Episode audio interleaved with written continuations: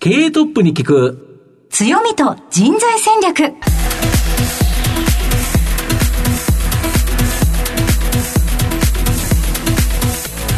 毎度相場の福の神こと藤本信之です。アシスタントの飯村美希です。経営トップに聞く強みと人材戦略。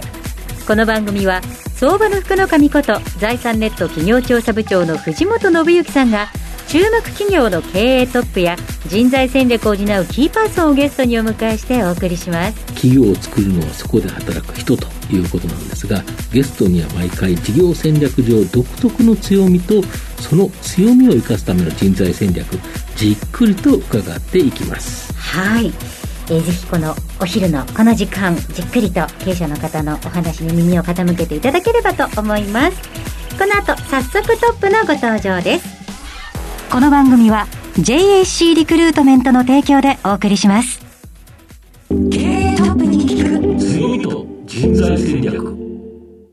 経営トップに聞く強みと人材戦略。本日のゲストをご紹介します。東証スタンダード上場。証券コード7782シンシア。代表取締役社長中村健さんにお越しいただいています。中村さん、本日よろしくお願いいたします。よろしくお願いします。よろしくお願いします。では中村さん早速ですが新シアの事業内容のご紹介をお願いいたします当社はコンタクトレンズの製造販売業です、えー、まあうちは大手とは異なり、まあ、後発の中小企業なので、まあ、従来の処方施設ルートだけではなくインターネットやドラッグストアルートといった多様な販売経路で事業にチャレンジしていますはいありがとうございますコンタクト私も紳士あのツーウィークを使用しております。ありがとうございます。なので、先ほどあのたくさんお話しさせていただいたんですが、後ほどまたじっくり事業内容について伺っていきたいと思います。まずはトップは企業にとって大切な人材であり強みでございます。トップのお人柄に迫らせていただきたいと思いますので、しばし質問にお付き合いお願いいたします。はい、では、中村さん、生年月日を教えてください。1973年1月10日です。現在おいくつでいらっしゃいますか ?49 になります。ご出身はどちらでしょうか、えー、福岡県です。子供の頃、どんなお子さんでいらっしゃいましたか？まあそうですね、えー、小3ぐらいまで福岡にいたんですけど、まあ福岡といっても都会といってもやっぱり東京とは違うので、結構自然寺みたいな感じで、靴下とか履くのが嫌いで、ずっと裸足で過ごしてましたね。学校でも。靴下履くのが嫌いわかりますね。石田純一ですね。いや、でも、私も履いてなかったなと思って、あの、保育園児は、うん、あの、靴下履かないみたいなのがありましたね。そんな感じでした。元気いっぱいということでしたね。何か熱中したこと等はありましたでしょうか？ちっちゃい頃はもう本当遊んでただけですね、本当に。あの、自然もいっぱいあったんで、友達と野原で遊んでたっていう思い出しかないですね。はい。小3まで福岡そうですね。その後はもう東京親の転勤で出てきましたので、はい、えー、それからはずっと東京にいますね。はい、はい。勉強等々はいかがでしたか？うんまあぼちぼちですかね。当時その町田に小五六の頃いたんですけども、はい、なかなかその時校内暴力とか吹き荒れていて、はい、町田のその地元の公立校に行かすのを親が嫌がったもので、はい小5の時に受験勉強を始めたんですよね、はい、中学受験みたいな形で。そういう意味ではあの意外と当時としては中学受験するぐらいですから勉強はあのその時は知ったんでしょうね。はい、中学はどちらでしたか？えー、あ中学はあの横浜の桐蔭学園というところに行きました、全然ぼちぼちじゃないじゃないですか、ね、だいぶ難しいですよ そうですよね、はい、あそうでしたか。勉強はお好きでしたか？好きってことはないですよね子供は。ねまあなんとなくやってたって感じですけど、ね、それでも横浜遠いんですからね、うん、すごいですよね。で大学のご進学はどちらだったんでしょうか？大学は一浪してあの一橋大学に来ましたね、はあ、はい、またすごいところじゃないですか、うん、学生生活はいかがでしたか？うんまあ楽しかったですけど私は大学行った後なぜかボクシング部とかに入ったんですけど、えー、大学生って、まあ、当時はね今本当今の若い子ってすごい勉強してますけど、うん、僕たちの時代は結構ね大学であんまり勉強するというよりも、まあ、部活やったり遊んだりっていうのが多かったので、うん、僕にとっても大学は結構ボクシング部がメインその活動がメインっていうような感じでしたね、うん、はい、ボクシングというワードが大変急に感じるんですが きっかけは何だったんでしょうか？いや単に大学入ってまあ、当時親といろいろ話もしてたんですけど大会に入れみたいな話をしてる中、週3日で OK みたいな話を聞いて大まあ、ボクシング大会だったんですけどね。でもまあお週3日でいいのはちょっと行ってみるかっていう形で行ったんですけど本当弱小の部で人数も少なかったんでねやってるうちにまあ面白かったのもありますけどなかなかメンバーも少ない中でやめるにやめられずずっと続けてしまったっていう 感じですかね。週3日でいいっていう選択の割には過酷な部ですよね、痛そうです ね。痛いのとご飯我慢するの嫌ですね最初言ってるだけで週3日で OK って言っても、うん、あの実際試合出るようになると、怖いから自分で本当に毎日行くようになるんですよね。そうですよ、ね、結局1年にそう言ってるだけであって、はい、実際週3日の人ってのはいないですよね。あ まあ練習しないと自分が痛い思いするわけですもんね。はい、週5日以上はみんなもう自然と出てきますね。そうでしたか。はい、その後、中村さん、会計士の勉強をされるんですよね。はい。このきっかけは何だったんでしょうか？そうですね、あの大学の会社に入るっていうのはイメージできないというか、まあ、そこでうまくやるっていうイメージが湧かなかったので、はい、ちょっと手に職じゃないですけど専門職みたいなものの方が自分に合ってるかなと思って、まあ、弁護士会計士の中で、まあ、会計士の方がいいかなということで会計士を目指したって感じですね、はい、はい、勉強大変だったんじゃないですか？まあ、まあそうですね。うん、ぼちぼち大変でしたね。あの、たびたびワードでぼちぼちって出てきますけれども、とてもきっと大変なことですよね。はい。その後、会計士の試験に合格、監査法人に就職されたということですね。そうですね。はい。はい。その頃はいかがでしたか？あまあ初めての職場ですからね。あの面白かったですよ。で若いのにやはり会計士という立場なんで、はい。まあ、いろんな会社に行けることとね、あの会社の本当にベテランの会社員の方が、中枢の方と話すんですね、えーうん、先生としてっていうのもおかしいけど、まあ、気使ってね、いろいろ話してくれて、いろんな情報というか、会社の内情を見れるので、まあ、いい経験になったなと思いますね。はい、野村証券に出向されたことが現在の仕事につながっていらっしゃるっていうあまあつながってるっていうわけではないんですけど、はい、まあ監査法人の業務というのも、うん、67年やってる中でちょっと違った上場企業の監査よりも上場準備の会社のサポートだとかもっとちょっと監査と違う業務をやりたいなということで、はい、まあ、監査法人の中のそういった業務をやってる部署にあの、うん、行かしてもらったんですよね。でその中の,、まあ、あのオプションの一つとして野村証券に出向して、はい、まあ、ちょっとそういう税務会計サービスの担当員というか相談員みたいなことをやるような業務があったのでそこに行かしてもらったと。でそのどちらかというとその後にね、はい、あの出向期間2年で終わるんですけど終わるタイミングぐらいで先に開業していた友人から、はい、まあ、上場準備手伝ってくれということで言われて転職したのが、まあ、一番の大きなきっかけじゃないですかね、はい、それが現在の親会社に当たるんですか？そうですね。はい、今親会社の代表があの古川というものなんですけれどもその彼があの私の同期で、うん。非常にその若くしてあの開業して成功された方で、はい、昔その親会社まだ実は上場してないんですけど、それを上場させようっていう話で、はい、もう10年以上はですね彼の会社に入ったっていうのがきっかけです。はい。はい。うん、ということは先に上場になったっていうことになるんですね。たまたま。はい。また今のこのシンシアになる経緯は何だったんでしょうか、はい、えーとまあ、親会社に転職した後、まあ上場準備をやってたんですけど、はい。まあ、いろいろ中小企業ですしいろいろと紆余曲折ある中で事業投資っていうようなことを本業にしたんですね。あの親会社の一部の部門が、はい、その中の再生案件としてこの新社の前身となるコンタクト事業を持っていた会社があったのでその案件を担当している中であの私がじゃあこのコンタクト事業再生するのを私担当しますということでこの新社を作って、うん、まあ、あの社長としてその事業を引き継いで、まあ、こういう形で改善してきたっていう流れですね。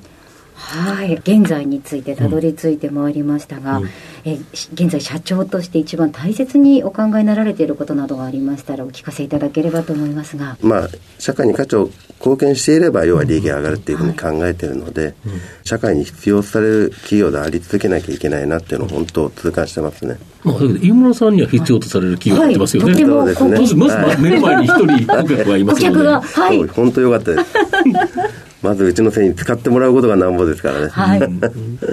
ありがとうございます。さて、中村さんの人となり皆さんにはどのように伝わりましたでしょうか。この後は組織の強みと人材戦略に迫ります。経営トップに聞く強みと人材戦略。今日のゲストは、東証スタンダード上場、証券コード7782、シンシア、代表取締役社長、中村健さんにお越しいただいています。さて、ここからは会社についてお伺いしていきます。まあ、ズバリこの番組は強みと人材戦略というタイトルなんですけど、御社はコンタクトレンズのファブレスメーカーで、まあ、製造、卸、ネット販売などされてるんですけど、製品の特徴とですね、販売手法、まあ、先ほど少しおっしゃっていただいたんですけど、もうちょっと詳しく教えていただけますでしょうか？当社が、まあ、新製品として、えー、主力で販売しているのは、酸素透過率が非常に高い、はい、シリコンハイドロゲル素材の、えー、高品質なレンズです。うんえー、今、ブランドネームでは、えー、会社の名前を使った新車ワンデーという製品を、まあ、眼科医さんが併設されているような眼科医さんルートで、えー、展開していってます。なるほど。これの特徴っていうのは、酸素透過率がいいということは、目に入れてても違和感が少ないっていう形なんですかね。そうですね。あの目の健康にいいというか、うん、要は目があの裸眼に近い自然な形であの過ごせるので、うんうん、まあ、今までのレンズだと疲れやすかった人、目がちょっとあの気になるなとか、目薬がさしたいななるような方でも、まあ、あの酸素透過率の中でこういったレンズ使っていただければ、多少あの快適に過ごせる時間が長いと思うんですよね。はいこれ私まさにあ使ってるんですか？の目薬持たなくなりました。あ今までは、はい、例えばその前の製品っていうか、はい、その前の素材素材のやつだったら、一、日何回ぐらい目薬させたんですか？結構ですね、なんていうか、カピカピ目が重たくなってくるんですよね、だん。だん。あの、コンタクト、本当に乾くっていう表現なんですけど、あの、瞬きがちょっと重たくなるっていうか、それがなくなりましたね。本当に自然に、あの、つけてられるっていう印象ですね、この素材。そうするとやっぱりそれはいいということなんですよね。はい。素晴らしいユーザーが今回いて、本当によかったです。ぜひアピールしてください。今までは、その、どちらかというと、先ほど一番最初言われたように、まあ、後発組という形なので、うん、まあ、眼科医ルートっていうのは抑えられてるじゃないですか、うん、大きな会社様に、ね。うん、だけど、この新製品でかなり食い込めてるっていうことですか？はい本当に今回あのこの製品の開発ができたことによって、うんうん、まあ、今までちょっと相手にされなかった眼科医さんにも、うん、あこれはいい製品だねということで、うんうんうん、あの市場に参入することができてあと我々のその全事業体でいた営業メンバーがね、うん、こういった消費ルートのあのベテランだったので、あなるほど。眼科医のルートの先生方もきちんとコミュニケーションが取れますし、いい形で今伸びてますね、なるほど。そうすると、今まで強みのあったドラッグストアでの販売であったり、ネット販売、まあ、これに加えて、その眼科医ルート、そう、ね,、まあ、そういうところも出てくると、これ、かなり成長しそうですよね。はい。まあ、物がコンタクトなんでね、うん、やはりお医者さんに取り扱ってもらってるってことは、製品の信頼性だとか、うん、まあ、会社の信頼性も上がっていくと思うんですよね。うん、なんで本当に上場する以上に、こういった眼科医さんに認められる製品が出せたっていうのは、うん、本当うちにとっては良かったなと思ってます、はい、やっぱり名社さんってあれですよね。本当にいい製品だったらきちっと紹介してくれるというか、うん、やっぱり患者さんに勧めてくれると、はい、それは今までその目薬ささなきゃちょっと使えない形だったのがささなくても使える、うん、これいいですよね。はいで、M&A とか新規事業、今これ研究中っていうのはどういうことですか？そうですね、えーまあ、昨年から我々コンタクト事業をやっていく上でも、うん、ちょっとうちにはマーケティング力が不足しているなということで、うん、ちょっとマーケティング部立ち上げて、もろもろ人材取っていってるんですけれども、うん、まあ、ある程度形にはなってきたんですが、ここから先、さらにどんどんどんどんと企業成長させていく上で、やはり今マーケティングってウェブの方に寄ってると思うんですけど、これ一からやっていくよりも、すでにこういったウェブマーケティングの,、あのノウハウだとか、人材、体制を持ってる企業と組んで、グループに入ってもらって一緒にやっていった方が、まあ、効率もいいし、スピードも速い。で我々上場もしていることもあって、あのこういった MA 戦略っていうのは比較的、あのやりやすい方だと思いますので、ちょっとまあうちの強みを生かして、スピード感上げてちょっとこういった MA 案件を探そうと今動いているところです。なるほど。まあ御社の場合もともとに信頼度があるっていうことで考えると、まあ、そういう企業から見ると、御社と組むと、より成長するかもしれないですよね。そうですね。そういったパートナーを迎えたいと思ってます。うん、で会社って支えるのは、そこに働いている人材、うん、人ということだと思うんですけど、今、御社で何人ぐらいおられるんですか？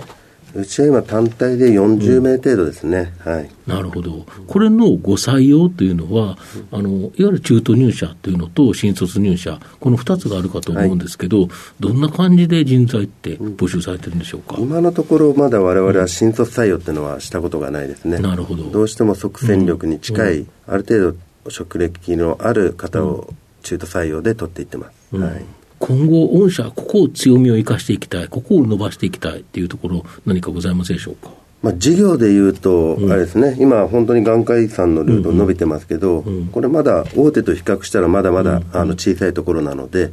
これをもっともっとあの、しっかり存在感のあるシェアまで高めていきたいなとは思ってます。また部門で考えると、本当繰り返しますけど、あの昨年来よりマーケティング部作って、まあ、そこの強化を一生懸命今頑張ってるので、そこの人材、ノウハウっていうのは、今後も意識して強化していきたいなと考えてます。はい、なるほど、まあ、その強みを今後生かしていくためにも、どんなことを考え、心がけてるという形になるんでしょうか、まあ、ビジョン、経営理念などあったら教えていただきたいんですが。まあ、私は、要はいろいろ実務をやると言っても、あの部のマーケティング含め、みんなの社員がやってくれてるところなので、うん、結局はその実業やってくれてる社員の方たちが本当に個々に成長していって、うん、自分で気づいて会社を改善、うん、あの成長させてもらわないとなかなか難しいなと思ってるので、そうですね、現場で働いてる人がやっぱり支えてくれないと。と、はいうん、なんで全体の方針はね、あの、経営戦略というのは当然私やあの経営陣で考えるべきところですけど、まあ、それの言うことを聞くだけじゃなく、本当、個々の社員みんながしっかり意識して会社を良くしようと動いてくれて、かつ自分自身も成長するっていうふうに動いてくれるといいなと最近言ってますね。なるほど。そうすると、どんな人材を、あのまあ、今、中途入社が主だということだと思うんですけど、うん、えー、どんな人に来てほしいとか、こんな人材を新社は取りたいとかってありますか、うん。まあ、あの機能としては、もう繰り返しないですけど、マーケティング機能を高めようとしているので、うん、マーケティングの経験のある方みたいな話になっちゃいますけど、うん、本質的には本当に意欲のある、成長したいというか、成長する気のある、成長できる方に入ってもらいたいなと思ってますね。はい、逆に御社、今、弱みって何かあるんですか？弱みもうちょっと強化したいな弱みはないんですけど、ただ、あの、どうしてもね、私もそうですけど、うん、あの、どんどん社員が高齢化していくので、やはり、中小だとなかなかそんなに新卒も毎年取るとかでき,、できなかったので、ちょっと若返りを図りたいなと。だから、ノウハウ云々っていうのもあるんですけども、これからちょっと若くて、あの地頭が良くて元気なる方も本当に成長するよみたいな、成長意欲のある若い方が入ってもらえると、あの嬉しいなと思ってますね。新社の社名の由来ってどこから来てるんですか？あの英語で言って誠実っていう意味合いですけども、当時引き継いだ時に前の事業体の会社が破産した会社なんですけどね。でそれってコンタクト事業とは全く関係ない話なんですけど、そういうイメージもあったこともあって、事業もやり方も何もかも含めてきちんと誠実にしっかりやっていかなきゃだめだよっていうこともあって、まあ、これ社員からみんな意見聞いてあの名前挙げさせたんですけど、あちょうどいいかもなということでこの名前にして作りましたね。だけどやっぱりそれって一番重要ですよね誠実であるっていうことは、うん、もう長く授業を続けていく上では非常に重要な考えだと思うので。もともと御社、コンタクトレンズって医療機器だから、目に入れるものですよね、はい、それこそ。やっぱりこれの品質とか、うん、この誠実でなかったら、うん、たまったもんじゃないですもんね、これね、使う方は。結果としてなかなかいい名前だったなと。そうですね。御社、本当になんか名は体を荒らすじゃないですけど、はい、誠実にされてること自体が製品の価値。うん、まあ、これで消費者に信頼していただいて買っていただく。はい、売り上げ上がる、うん、やっぱりそうじゃないとダメですもんね。うん、なかなかこの医療機器、医療品、に関するところっていうのは研修等々も大変そうだなっていう印象もあるんですけれども入社した後皆さんそれぞれどのような研修を行っているんでしょうか？うちでは薬務部っていうあの、はい、薬莢関連のあの業務を統括している部門がありまして、うん、そこで新入社員が入ったら必ず新入社員研修という形で、薬莢の基礎と、まあ、あのコンタクトレンズもろもろ製品知識っていうのは、研修が行われますね、はい、40名ということなんですけれども、うん、それぞれ皆さん何人ずつどんなことされているんでしょうか、まあ、営業が10名ちょい、はい、薬務部、まあ、薬務部の業務がかなり多岐にわたってるんです、はい、最近は。でもこう10名ちょいぐらいですね。はいで最近できたマーケティング部が10名弱ぐらいまでも増やしてるかな。多いですね。うん、7人ぐらいか。あと管理部の方で7、8名か。うん、上場してる割には少ない方だと思いますけどね、うちは、薬務部ってどのようなお仕事されるんですか、まあ、基本的にはあのうちコンタクトレンズ、はい、あの取り扱いなので、うちはファブレスなんで海外からあの輸入という形になりますけれども、はい、入ってきた後一定の形でサンプルチェックしなきゃいけないんですよね、はい、そういったところですとかそれ全部検査機器使ってあの測定しているので、はいそういった日常業務のほか、うん、えー、コンタクトレンズ生産するにも、あの承認というのを取らなくてはいけないので、医療機器ですからね、はい、PMDA 等のやり取りを担当する人間もいますね、うん、承認書を作るっていうような。はい。直近ではあのマーケティング系の,、あの採用が多いということなんですけれども、はい、その薬務部の方の採用っていうのは、どのようなご経歴の方が多いんですか、あもともと理系出身の人間が入っていることが多いですね。はい。今までは前職コンタクト担当した人間とかも入れてみたりだとか、違う分野であの同じようなあの化粧品とかその手のものでもこういったあの業務っていうのはあるんですね。そこで前職経験積んだ方を呼んできたりとか、うん、そういうのをやってますね。なるほど。で、例えば新規事業を今お考えっていう形なんですけど、うんはい、イメージ感として、まあ、当然今言えるものではないとは思うんですけど、うん、これやりますっていうのはまだ言えないと思いますし、決まってないかもしれないんですけど、どんなイメージのものをしたいっていう感じですか？要はコンタクト事業を伸ばしていくためにもマーケティング力上げていくということで、うん、えー、昨年代から強化してますけど、うん、まあ、その中でどうしてもそのマーケティングもウェブにどんどん寄っていってるんですよね。まあそうですよね。そんな中でその、先ほどもお伝えした通り、ウェブマーケティング、そこを独力でガンガン上げていくよりも、はい、そういったところのノウハウを持っている企業、会社と組もうと思っているので、まあ、ウェブ周りの EC サイトではウェブメディア、まあ、ウェブマーケティングですね、まさにやってるような企業があれば、検討したいなということで、もうだいぶ案件自体はいろいろ見てますけどね、はい、なるほど、その中で、やはりいいもの、悪いものあるかと思うので、うん、じっくりと考えて、ね、しかも自社に、新社に合う会社じゃないとだめですもんね、うん、やっぱり勝ってその独立でそれだけがなんか儲けるっていうよりは、うん、今の既存事業ときちっとシナジー効果がある、ね。はい、やっぱこれ重要ですよね。はいマーケティング強化して、そして現在、あのドラッグストアでの販売っていうのも冒頭でもお話しされていましたけれども、ドラッグストアでも今、コンタクトレンズ買えるんですか？そうなんですよね、はい、なかなか知られてないから苦労してるんですけど。いや、私もコンタクト歴長いですけれど、うん、どうしてもやっぱり眼科さん眼科さんに行って、はい、なんか処方箋みたいなの書いてもらって、うん、それをで買うのっていう感じが。ね、それが従来ながらのルートで、うん、最近我々そこが入れて伸ばしてるんですけど、うんまあ、結構前からそのインターネットの流通っていうのはだいぶ増えていってるんですよね、実はレンズって。で、インターネットの方って、まあ、要はワンデーが広がったこともあって、度数さえ分かればネットで買えるという形なんですけれども、まあ、その中でも、一定の販売者は資格を持ってなきゃできないだとか、あのいろいろと質疑応答の上で買うっていう形でインターネットでやってるんですけども、決してコンタクトレンズそのものを買う上ではあの処方箋とか眼科医さんを通さなくても、まあ、買えるような形になっているね。大き性は。ああ法的には、はい、処方箋って実はいらなかった、はい、知りませんでした。うん。まあ、あの病院に行くことは大切なことではありますけれども、うん。うん、これだけやっぱりあの毎日使うものですから、手軽に買えるっていうのはありがたいですよね、そうなんですよね、だから本当、何かあったら、やっぱり眼科医さんに行くべきなんですけれどね、はい、コンタクトレンズそのものはもう日用品みたいな形になっちゃってるので。まあ実際にもう本当にインターネットやドン・キホーテで買ってる人が増えちゃってるんでね、はい、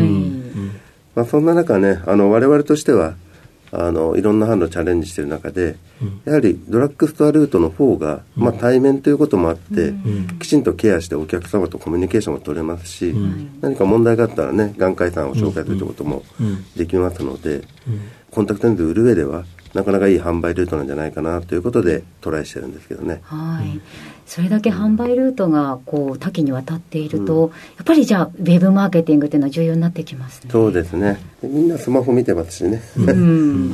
どういう印象の企業になりたいとお考えでしょうか？そうですね。今本当単一事業で、ただコンタクト業界の中では、まあ、新興の企業でいろいろチャレンジする企業だなと思われたと思うんですけども、うんまあ、社歴も長くなってきてこれからまた新たな事業というかチャレンジをしていきたいので、まあ、結構面白いことやってる会社だなと思われる会社になりたいなとでそうならないと若い子とかね入ってくるようにないのでちょっといろんなチャレンジができる企業にしていきたいなと思ってます。なるほど。あと、まあ、この番組ですねちょうどお昼にですね放送してるっていうこともありですね、うん、所長はなんかお昼って何食べてるのが多いですか？お昼実はそんなに、うんもう最近お昼食べると眠くなっちゃうということもあって 結構ナッツとかチョコとかでごまかしたりすることが多くて、うん、はい、ただまああの逆に前日飲んだ時とか意外と軽く二日酔い気味だとご飯食べたくなっちゃうんで、うん、ああちょっと気持ちわかりますね。なんか外にラーメン食べに行ったりとか、うん、そんな感じのはしますけどね、はい、ラーメン定食そういうレベルで。うんでは藤本さん最後の質問をお願いします、はい、リスナーの方にですね何かおすすめの書籍など社長の愛読書何かあれば教えていただきたいんですか？愛読書とかないんですけどね、うん、何年か前にあの社員にも勧めたんですけども、はい。すごい典型的なものですが、はい、あのコビーさんのあの「7つの習慣」っていう本は、はいはい、あの私も非常に若い頃20年以上前に日本で結構、うん、まあ良かったなと思ったので進めましたが、うん、それは結構あの社員の一人はあ面白かったっていうか生き方が変わったぐらい言ってるやつがいましたんで、ああ進めてよかったなと思いましたけどね。うん、あとは普通の読み物では私ドラッカーさん好きなんで、ドラッカーさんの